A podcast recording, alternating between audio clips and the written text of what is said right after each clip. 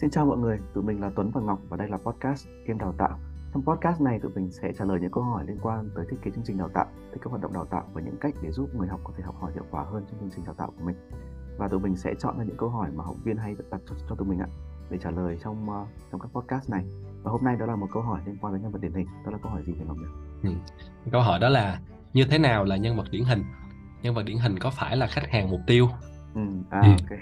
À, trong này yeah. có hai từ đó là nhân vật điển hình và khách hàng mục tiêu thì mình có thể trả lời ngắn ngay là đúng uh, nhân vật điển hình đúng là khách hàng mục tiêu và trong uh, khi mà tụi mình uh, thực hiện chương, chương trình đào tạo ấy, thì thường là uh, tụi mình sẽ hướng tới một nhân vật điển hình để thiết kế thì cũng giống ừ. như là một sản phẩm nào đó hay một dịch vụ nào đó thì kiểu gì cũng có một đối tượng khách hàng mục tiêu của sản phẩm hay là đối tượng đấy và nếu như mình biết rõ đối tượng đó là ai rồi mình hiểu rõ đối tượng đó có những không có những cái mong muốn hay là khó khăn gì á thì thì cái sản phẩm của mình sẽ hỗ trợ được họ tốt nhất uh, chương trình đào tạo của mình cũng vậy thôi. Nếu như mình biết nhân vật điển hình của mình là ai thì mình sẽ thiết kế được cái chương trình của mình uh, bám sát với nhu cầu của họ.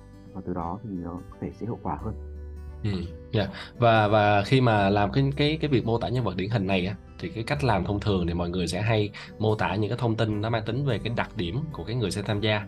Ví dụ như là họ ở cái độ tuổi như thế nào uh, họ đang ở vị trí công việc thế nào cái chức vụ của họ là gì? Uh, những cái thông tin chung chung vậy rồi cái phong cách học tập ưa thích của họ là gì? Em thấy em thấy nó nó là một cái giải rất là lớn những cái thông tin, nhiều thông tin đúng không? mà mà cần phải tìm hiểu nhưng có vẻ là nó như thế thì nó cũng khiến cho cái quá trình mô tả này nó bị nó làm cho mình bị bối rối bởi vì có, có quá nhiều thông tin mà mình không biết rằng là mình sẽ nên chọn thu thập cái gì. Và khi mà mình thu thập nó rồi thì nó có ý nghĩa gì cho cái quá trình thiết kế chương trình của mình? Ừ và đôi khi sẽ mất công của mình nữa. Mình thu thập quá nhiều thông tin xong mình không biết xử lý thế nào. Ờ, à, tụi bình thường thì sẽ chỉ thu thập một vài cái thông tin cốt lõi thôi. Còn những thông tin khác thì có cũng tốt mà không có thì cũng không uh, cũng không có vấn đề gì cả. Bởi vì sẽ có những thông tin như là, là về tuổi tác chẳng hạn thì cái ý nghĩa đằng sau tuổi tác là gì cái là mới quan trọng. Uh, bởi vì mỗi một lứa tuổi có thể sẽ có những cái khó khăn riêng sẽ có những cái mong mong muốn riêng. Thì mình hãy đi tìm ra cái khó khăn và mong muốn đó thay vì là chỉ có thu thập mỗi cái thông tin là lứa tuổi bởi vì uh, biết tuổi của họ xong rồi cũng không giúp cho mình thiết kế được thông tin à, thiết kế được chương trình hiệu quả hơn uh, ừ. không cho mình thêm được một cái ý nghĩa gì khác tương tự như ừ. vậy thì uh, biết, biết được vị trí trong công ty cũng cũng sẽ tương tự như biết lứa tuổi vậy đó đấy là biết được vị trí trong công ty trưởng phòng hay là phó phòng hay là giám đốc hay là nhân viên thì cũng không cho mình thêm thông tin gì cả mình phải ừ. khảo sát thêm xem là với cái vị trí đó thì cái khó khăn hay là cái mong muốn của họ là gì hay là cái niềm tin của họ ừ. là gì mình phải khảo sát thêm nữa thì mình có thể được có được những thông tin chất lượng để thiết kế được chương trình. Ừ, yeah. Cho nên cái cách làm của tụi mình là khi mà mình dựa vào những thông tin đó thì tụi mình sẽ hỏi thêm rằng là mình có cái thông tin đó rồi thì cụ thể cái điều mà mình muốn tìm ra đằng sau cái thông tin đó là gì? Ví dụ như mình muốn biết chức vụ của họ thì ẩn đằng sau cái việc mình biết chức vụ đó là để mình biết cái gì? Thì tụi mình tổng hợp lại uh, trong cái cách thiết kế của tụi mình nó có năm cái đặc điểm mà mình cần phải quan tâm và làm rõ về cái nhân vật điển hình thì nó sẽ giúp cho mình thiết kế hiệu quả uh, đầu tiên là mình sẽ phải quan tâm uh, đến cái bối cảnh mà họ sẽ sử dụng cái kiến thức hoặc là cái kỹ năng mình đang dạy. Ví dụ như là mình dạy về kỹ năng thuyết trình thì chẳng hạn thì mình cần phải hiểu rằng là họ đang sử dụng cái kỹ năng thuyết trình này cho cái mục đích gì họ muốn trình trình bày cái sản phẩm cho khách hàng hay là họ họ sử dụng nó như là một kỹ năng để để đào tạo hay là họ sẽ sử dụng kỹ năng này online hay là trực tiếp. Tức là mình phải rất là rõ về cái bối cảnh họ sử dụng cái kỹ năng thì nó sẽ giúp cho mình thu hẹp được cái phạm vi của cái của cái kỹ năng đó để mà mình hướng dẫn một cách cụ thể trong cái chương trình đào tạo của mình. Thì đó là yếu tố đầu tiên về cái bối cảnh sử dụng. À, thì trong yếu tố này một cái lỗi rất là lớn đấy là mình mô tả bối cảnh quá rộng. Ví dụ như là mình ờ, mà mình muốn dạy một chương trình về uh, giao tiếp đi thì mình sẽ nói là bối cảnh là sử dụng giao tiếp trong công việc như vậy là quá rộng là bởi vì có rất nhiều cách giao tiếp có rất nhiều nhiều tình huống có thể giao tiếp trong công việc được và giao tiếp với rất nhiều người trong công việc á thì mình hãy thu nhỏ cái bối cảnh này lại để dễ thiết kế hơn bằng cách ví dụ như là mình có thể thu thu hẹp cái đối tượng ví dụ như là giao tiếp mà trong công việc mà chỉ dành cho đối tượng sale khi giao ừ. tiếp với nhân à, với với khách hàng thôi như vậy là ừ. nhân viên sale giao tiếp với khách hàng sẽ nhỏ hơn và sẽ dễ thiết kế hơn rất nhiều so với một nhân viên bình thường giao tiếp trong công việc bình thường. Thế nên là hãy thu hẹp cái đối tượng lại và thu hẹp cái cái cái lĩnh vực hay là cái hoàn cảnh mà họ sử dụng cái kỹ năng này lại sẽ dễ thiết kế hơn. Đó là, đó là yếu tố đầu tiên. Ừ. yếu tố thứ hai là gì anh Tuấn nhỉ? Yếu tố thứ hai là cái trình độ hiện tại của họ trong cái kỹ năng đó. Thì khi mà mình đã có bối cảnh rồi mình sẽ xác định xem là cái cái trình độ hiện tại mà họ đang họ cái người đối tượng của mình đã, họ đang thể hiện ra trong công việc của họ là ở mức nào thì nếu mà nói về chuyên môn thì nó có nhiều mức mình chỉ đơn giản là uh, nhìn xem là hiện tại họ đang làm cái điều đó tốt tới mức nào thôi. Chẳng hạn như vừa rồi mình lấy ví dụ là cho nhân viên sale nhân viên bán hàng giao tiếp với khách hàng thì mình có thể uh, mô tả xem là hiện tại nhân viên nhóm nhân viên sale mà mình đang hướng tới đó họ đang giao tiếp với khách hàng tốt tới mức nào. Thì đó là trình độ hiện tại. Ừ, ừ. Và và có vẻ thường là mình hỏi những cái câu hỏi liên quan đến kinh nghiệm này, liên quan đến chức vụ thì có vẻ như là mình đang hướng cái việc là mình xác định xem cái trình độ của họ là gì. Thế thì với cái trình độ này thì mình sẽ có nhiều cách khác nữa để mà mình có thể uh, uh, hiểu được. Ví dụ như là mình cho họ làm thử một cái bài test trước khi họ đến chương trình chẳng hạn thì thông qua đó mình cũng có thể biết được cái trình độ của họ. Hoặc là ví dụ trong một cái kỹ năng cụ thể ví dụ như là chăm sóc khách hàng đi thì uh, thì mình sẽ hỏi họ luôn là ví dụ như là khi mà bạn bắt bắt tay vào cái việc chăm sóc khách hàng thì những cái bước nào mà bạn đang đang làm để mà thực hiện cái quá trình chăm sóc khách hàng đó thì thông qua những cái bước mà họ mô tả cho mình mình cũng có thể biết được là cái trình độ của họ trong kỹ năng này là gì. Thì thì cái đầu ra này nó sẽ giúp cho mình khi mà mình biết rõ cái đầu ra là trình độ rồi mình sẽ có có nhiều cách tiếp cận để mình thu thập thông tin hơn là chỉ hỏi những thông tin chung chung về chức vụ. Ừ, dạ. và một khi mà đã hỏi về uh, trình độ thì mình nên hỏi về trình độ rất là chủ uh, rất là tập trung vào cái chủ đề mình đang dạy. Chẳng hạn như là dạy về kỹ năng giao tiếp với à, khách hàng thì chỉ tập trung vào cái trình độ này thôi chứ không nên hỏi trình độ về giao tiếp nói chung đó thì uh, sẽ sẽ có một số uh, số hiểu nhầm và sẽ có một số uh, lỗi khi mà mình thiết kế câu hỏi khảo sát trong trường hợp này chẳng hạn mình hỏi về cái kỹ năng về kỹ năng rộng quá thì mọi người sẽ khó lòng trả lời được chính xác cái trình độ của họ là mức nào mình cũng không biết là mình nên hỏi cái gì hoặc là quan sát cái gì nữa kìa đó là yếu tố số 2 đó là về trình độ hiện tại của người tham gia còn yeah. Dạ. yếu tố số 3 là gì nhỉ mọi người Ừ. Yếu tố số 3 thì bắt đầu đi vào cái khó khăn của họ này và nhấn mạnh là cái khó khăn này là cái khó khăn trong cái quá trình mà họ thực hiện kỹ năng đó. Ví dụ như là mình dạy à, vẫn quay lại cái kỹ năng giao tiếp cho đội sale chẳng hạn thì mình sẽ hỏi thèm họ xem là cái khó khăn họ đang gặp phải trong cái quá trình mà giao tiếp khi mà đi bán hàng là gì. Thì từ những cái khó khăn đó mình có thể xác định xem là trong chương trình thì mình có thể giúp cho họ giải quyết những cái khó khăn nào. Mình có thể lấy một vài ví dụ của của của một người đang giao tiếp với khách hàng à, một người bán hàng đi giao tiếp với khách hàng thì có họ có thể gặp phải những, những khó khăn gì trong quá trình giao tiếp đấy thì một ừ. những khó khăn đấy có thể là uh, quá nhiều khách hàng nên là tôi không biết giao tiếp sao cho gãy gọn ừ. uh, bởi vì khách hàng quá nhiều nên là tôi mất thời gian với nhiều khách hàng quá ừ. hoặc là sẽ có một số khách hàng họ yêu cầu những cái mà tôi không đáp ứng được thì tôi không biết phản hồi với họ thế nào ừ. đấy là những khó khăn rất là cụ thể trong tình huống cụ thể mà họ gặp phải với khách hàng ừ.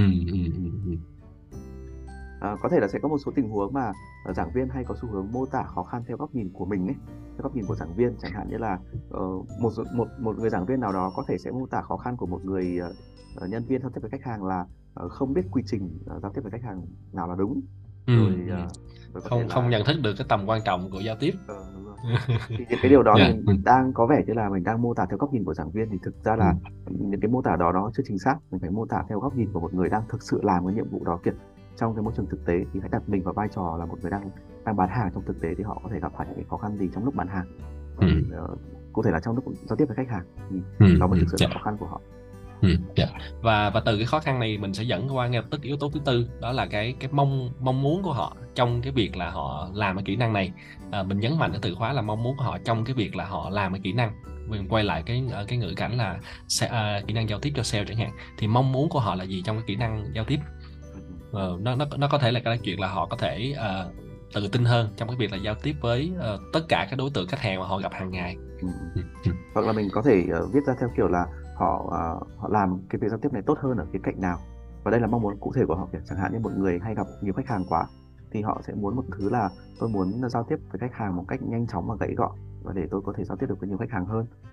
Hoặc một người khác đang gặp khó khăn trong việc là giao tiếp với khách hàng khó tính chẳng hạn thì họ sẽ muốn biết là làm sao để có thể giữ được bình tĩnh khi mà khách hàng đang nổi nóng với mình.